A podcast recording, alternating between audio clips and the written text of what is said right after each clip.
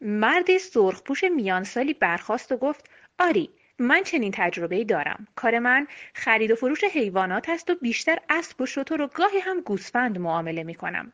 داستانی هم که اکنون می‌خواهم برایتان نقل کنم نشان می‌دهد که چگونه یک شب بخت به طور غیر منتظره به سراغ من آمد. شاید به همین دلیل هم بود که از دستم در رفت. در این مورد قضاوت را به شما واگذار می‌کنم. یک شب که پس از ده روز سفر و جستجو برای خرید شطور دلخسته و معیوس برگشته بودم دروازه های شهر را بسته و قفل شده یافتم و این موضوع مرا بسیار خشمگین ساخت. در حالی که کارگران من مشغول برافراشتن چادر بودند و ما نه آب داشتیم و نه غذای کافی متوجه کشاورز پیر شدم که او نیز مثل ما پشت دروازه بسته مانده بود. وقتی به او نزدیک شدم به من گفت آقای محترم آقای محترم ظاهر شما نشان می دهد که به کار خرید و فروش اشتغال دارین. اگر چنین است من مایلم که بهترین گله های گوسفند را که در اختیار دارم به شما بفروشم. متاسفانه همسر خوب من بیمار و تبدار و بستری است و من باید هرچه زودتر برگردم. اگر شما گوسفندان مرا بخرید من و کارگرانم می توانیم شترهامان را بار کنیم و بیدرنگ برگردیم. هوا چنان تاریک بود که من گوسفندان را نمی‌دیدم. اما صدای بعبع آنان حاکی از آن بود که تعدادشان باید زیاد باشد. من که ده روز وقت خود را در جستجوی شطور طلب کرده بودم و موفق به خرید نشده بودم از این پیشنهاد خوشحال شدم. از آنجا که دل واپس و مشوش بودم قیمت بسیار مناسبی را پیشنهاد کرد. من پذیرفتم. زیرا می‌دانستم که کارگران من می‌توانند صبح روز بعد گوسفندان را به داخل شهر ببرند و آن را با سود قابل ملاحظهای بفروشند. معامله صورت گرفت و من به کارگرانم دستور دادم که مشعل بیاورند تا بتوانیم گوسفندان را که به گفته کشاورز به 900 رأس بالغ می‌شد بشماریم. دوستان عزیز نمی‌خواهم شما را درد سر دهم و بگویم که شمردن آن همه گوسفند تشنه و خسته و ناآرام چقدر مشکل بود. معلوم شد که انجام این کار در آن شرایط ممکن نیست. لذا به کشاورز گفتم آن را روز بعد که هوا روشن شد میشمارم و پولش را می‌پردازم. او با التماس گفت خواهش می‌کنم آقای محترم من حاضرم که فعلا گوسفندان را به دو سوم قیمتی که گفتم به شما واگذار کنم. به شرط آنکه پولش را همکنون بدهید تا بتوانم هر چه زودتر برگردم من یکی از باسوادترین و باهوشترین کارگرانم را نزد شما می‌گذارم تا در کار شمردن گوسفندان کمک کند او کاملا طرف اعتماد من است و شما می توانید فردا پس از شمردن گوسفندان ما بقیه پول را به او بدهید. اما من کل شقی کردم و از دادن پول در آن شب امتناع نمودم. صبح روز بعد پیش از آنکه بیدار شوم دروازه های شهر باز شد و چهار خریدار گله از شهر آمدند. آنان بسیار مشتاق بودند که گوسفندان را ولو به قیمت گران بخرند زیرا شهر از طرف دشمن در خطر محاصره بود و غذا کمیاب شده بود. سرانجام گوسفندان را به سه برابر قیمتی که آن کشاورز در نظر داشت از او خریدند. و این نمونه ای از اقبال بود که به سراغ من آمد و از دستم فرار کرد. آرکاد گفت داستانی غیرعادی بود. به نظر شما چه نتیجه می توان از آن گرفت؟ سراج محترمی گفت اینکه وقتی دانستیم معامله مناسب و معقول است بلا فاصله پرداخت را انجام دهیم. اگر انجام معامله به سود ما باشد نباید اجازه دهیم که ضعفهای ما و یا کسان دیگر معامله را به هم بزند. ما موجودات فناپذیر همیشه دستخوش تغییر هستیم. افسوس که ما غالبا هنگامی که از نظرمان درست است که نظرمان درست است تغییر عقیده می دهیم وقتی که در اشتباه هستیم کل شقی می کنیم و هنگامی که حق با ماست دچار تردید می شویم و فرصت را از دست می دهیم. من همیشه بهترین قضاوت خود را در نظر اول انجام می دهم. با وجود اینکه برایم مشکل است معامله ای را که به نظرم مناسب می آید فورا به انجام می رسنم. به این جهت و برای اینکه بر ضعف خود چیره شوم بلافاصله بیانه و یا تمام بهای کالا را می دهم. این موضوع باعث می شود که بعدها کمتر تأسف بخورم و فکر نکنم که شانس خوبی را از دست دادم. مرد شامی بار دیگر از جا برخواست و گفت متشکرم من باز هم سخنی دارم این داستان ها بسیار به هم شبیهند همیشه فرصت ها به یک علت از دست می روند هر بار فرشته خوشبختی طرح خوبی را برای فرد سهلنگار می آورد. او نیز همیشه تردید می کند و نمی‌گوید که اکنون بهترین موقع است و باید هرچه زودتر از فرصت استفاده کنم. چگونه ممکن است کسی به این طریق موفق شود؟ مرد مال فروش گفت سخنان حکیمانه ای گفتی دوست من در هر دو داستان بخت از فرد سهلنگار گریخت اما این موضوع غیرعادی نیست روح سهلنگاری در همه انسان ها هست. ما آرزو می کنیم که ثروتمند شویم.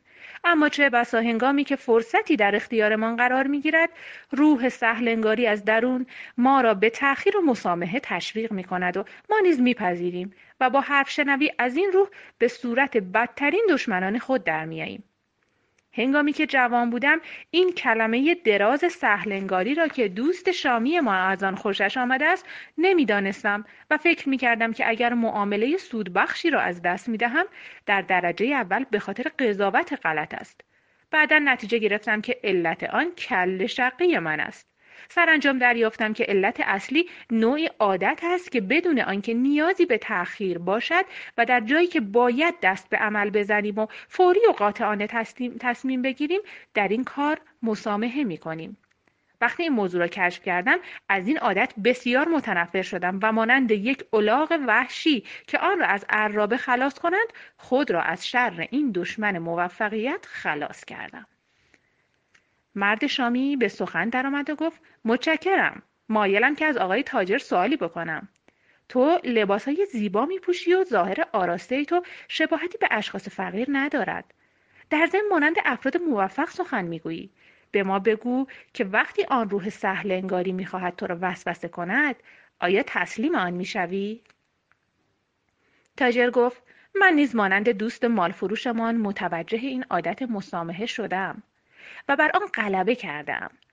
برای من ثابت شده است که این عادت دشمن من است و همیشه مراقب و منتظر فرصت است تا تلاش های مرا خونسا کند.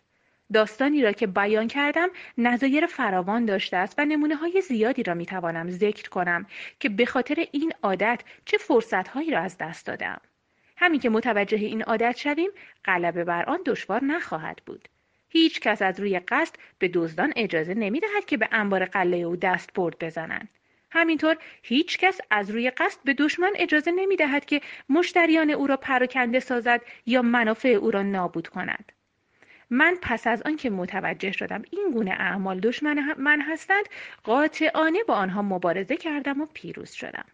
پس هر کس که آرزو دارد از گنجینه های غنی بابل سهمی ببرد باید بر روح سهلنگاری حاکم شود. ای آرکاد تو در این باره چه می‌گویی؟ از آنجا که تو ثروتمندترین مرد بابلی خیلی ها تو را خوشبختترین مرد بابل می‌شناسند.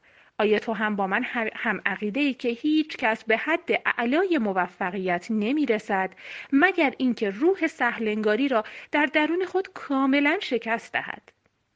آرکاد پذیرفت و گفت همچنین است که تو می‌گویی من در طول حیات طولانی خود نسلهایی را دیدم که از پشت نسلهایی پدید آمده و در راه های بازرگانی علم و, تربیت، علم و تربیت که موجب موفقیت در زندگی می شود قدم نهادند. همه این افراد فرصتهایی را در اختیار داشتند. بعضی ها از این فرصت ها استفاده کرده و به طور ثابت در جهت تأمین عمیقترین آرزوهای خود حرکت کردند. بعضی دیگر دچار تردید و تزلزل شده و عقب افتادند. آرکاد رو به پارچه باف کرد و گفت تو پیشنهاد کردی که درباره بخت و اقبال مباحثه کنیم. اکنون بگو که نظر خودت در این باره چیست؟ پارچه باف پاسخ داد من اکنون به موضوع خوشبختی با دید بهتری نگاه می کنم. قبلا فکر می کردم که خوشبختی حالت مطلوبی است که باید برای انسان اتفاق بیفتد. بی آنکه خود شخص تلاش و کوششی در این باره کرده باشد. اکنون متوجه شدم این حالت چیزی نیست که کسی آن را به خود جلب کند. از بحثی که داشتیم به آن نتیجه رسیدم که جلب خوشبختی یعنی اینکه از فرصتها استفاده کنیم. پس در آینده تلاش خواهم کرد که اگر چنین فرصت هایی برایم پیش آمد حد اکثر استفاده را از آن موقعیت بکنم. آلکات پاسخ داد تو حقایقی را که ضمن این بحث بیان شد به خوبی دریافته ای. خوشبختی و اقبال غالبا به دنبال فرصت ها پیدا می شود و کمتر اتفاق می افتد که به صورتی دیگر تظاهر کند. دوست تاجر ما اگر از فرصتی که رب و نوع خیر و برکت در اختیار او گذاشته بود استفاده می کرد به خوشبختی بزرگی دست یافته بود. همینطور دوست مالفروش ما اگر معامله خرید گله را تمام می کرد و با سود قابل ملاحظه گوسفندان را می فروخت شانس خوبی را نصیب خود می کرد. ما این بحث را دنبال کردیم تا وسیله‌ای برای جلب فرشته خوشبختی پیدا کنیم. اکنون احساس می کنم که راه را یافته ایم. هر دو داستان به ما نشان داد که بخت و اقبال به دنبال فرصت ها می آیند. در این دو داستان و بسیاری از موارد مشابه حقیقتی نهفته است و آن حقیقت این است که برای بدام انداختن فرشته خوشبختی باید فرصت ها را بپذیریم. کسانی که آرزومند به دست آوردن فرصتها و بهبود زندگی خود هستند باید توجه رب و نوع خیر و برکت را به خود جلب کنند و او همیشه به کسانی عنایت دارد که او را خوشنود سازند و آنان مردان عمل هستند. عمل انسان را به پیش میراند تا به موفقیتی که در آرزوی آن است برسد. مردان عمل مورد لطف رب و نوع خوشبختی هستند. پنج قانون طلایی. کیسه است پر از طلا و لوحه گلی که بر آن کلمات حکیمانه ای نوشتند اگر حق انتخاب یکی از آنها را به شما بدهند کدام را انتخاب می کنید؟ در زیر نور لرزان آتشی که از بوته های دشت فراهم آمده بود برقی از کنجکاوی در چهره آفتاب سوخته شنوندگان درخشید. هر بیست و هفت نفر با هم گفتند طلا طلا! کلاباب پیر لبخند زیرکانه ای زد. آنگاه دست خود را بلند کرد و به دنبال سخن خود گفت گوش کنید صدای سگان وحشی را که از دور دست می آید بشنوید. زوزه و ناله آنها برای این است که از گرسنگی لاغر و لندوک شدند. اما اگر غذای خوب به آنها بدهند چه می کنند؟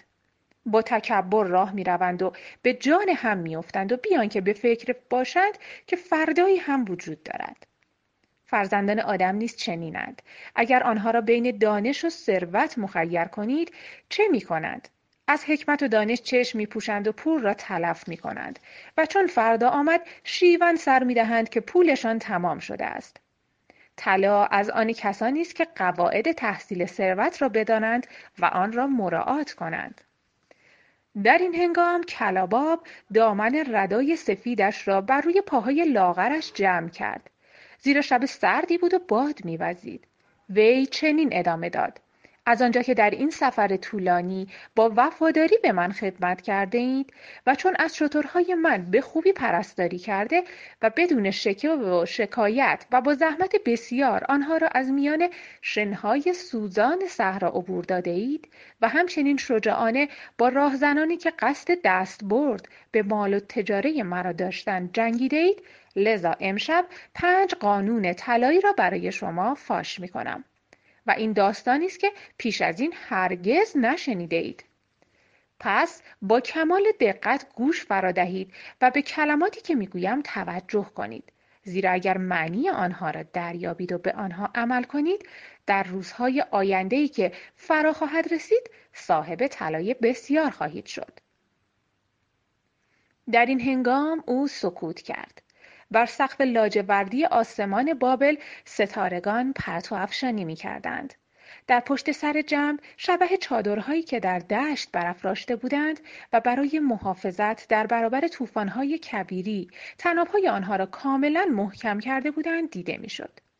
در نزدیکی آنان ای از شتران زانو زده بودند و بعضی از آنان به نوشخار مشغول بودند و بعضی دیگر صداهای خشن و ناخوشایندی از دهان و بینی خود خارج می کردند.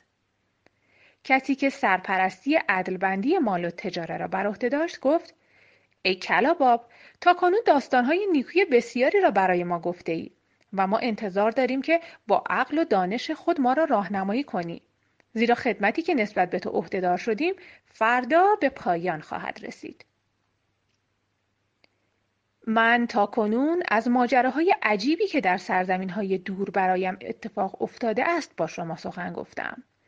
اما امشب می‌خواهم برای شما از عقل و دانش آرکاد این ثروتمند دانا سخن بگویم.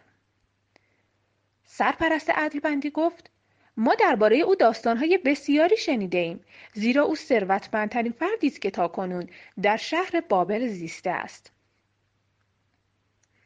او ثروتمندترین مرد بابل بود و در زمینه پول و طلا دانشی داشت که پیش از او کسی آن علم و دانایی را نداشته است. امشب می‌خواهم داستانی از دانایی او بگویم که سالها پیش در نینوا هنگامی که نوجوانی بیش نبودم آن را از پسرش نماسیر شنیدم.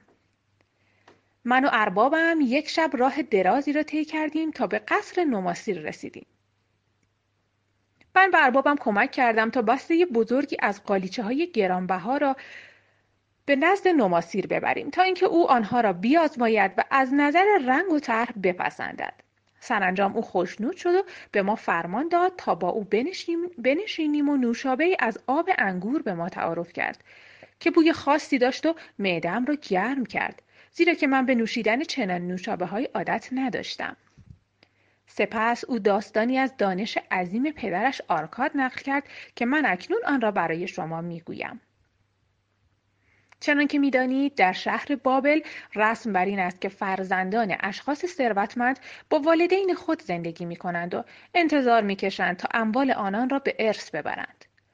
آرکاد با این رسم موافق نبود و لذا هنگامی که نماسیر به سن رشد رسید در پی او فرستاد و به او چنین گفت فرزندم آرزوی من این است که تو نیز همچون من در زندگی خود موفق شوی اما باید ابتدا ثابت کنی که برای اداره عاقلانه ثروت شایستگی داری. لذا انتظار دارم که بروی و دور جهان را بگردی و نشان دهی که می‌توانی طلای بسیار به دست آوری و در میان مردان فردی محترم باشی. برای شروع دو چیز را به تو می دهم که خود من در جوانی و هنگامی که می‌خواستم به جمع آوری مال آغاز کنم از آن محروم بودم. اول اینکه کیسه ای از طلا به تو می‌دهم. اگر آن را عاقلانه صرف کنی پایه‌ای برای موفقیت آتی تو خواهد بود. دوم اینکه لوحه گلی به تو می‌دهم که بر روی آن پنج قانون طلایی برای جمعآوری ثروت نوشته شده است. و اگر آنها را خوب درک کنی و عمل نمایی لیاقت و شایستگی و تأمین مالی را برایت به ارمغان خواهد آورد. پس برو و تا ده سال دیگر برنگرد. و آنگاه بیا و به من بگو که در این مدت چه کرده ای؟ اگر لیاقت خود را ثابت کردی در آن صورت تو را وارث اموال خیش خواهم کرد و در غیر این صورت آن را به روحانیون خواهم بخشید تا از خدایان برای من طلب رحمت کنند پس نماسیر کیسه طلا و لوحه گلی را که با دقت در پارچه ابریشمی پیچیده شده بود برداشت و با یک اسب و یک غلام به راه خود رفت ده سال گذشت و نماسیر طبق قول و قرار خود به خانه پدری برگشت. زیافت بزرگی به افتخار او داده بودند که بسیار از دوستان و بستگان او در آن دعوت داشتند.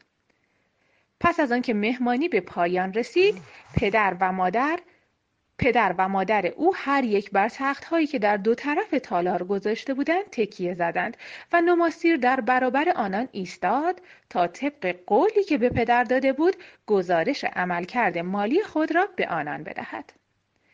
شب بود و فضای نیمه روشن اتاق از دود و بوی روغنی که در چراغها ریخته بودند پر شده بود.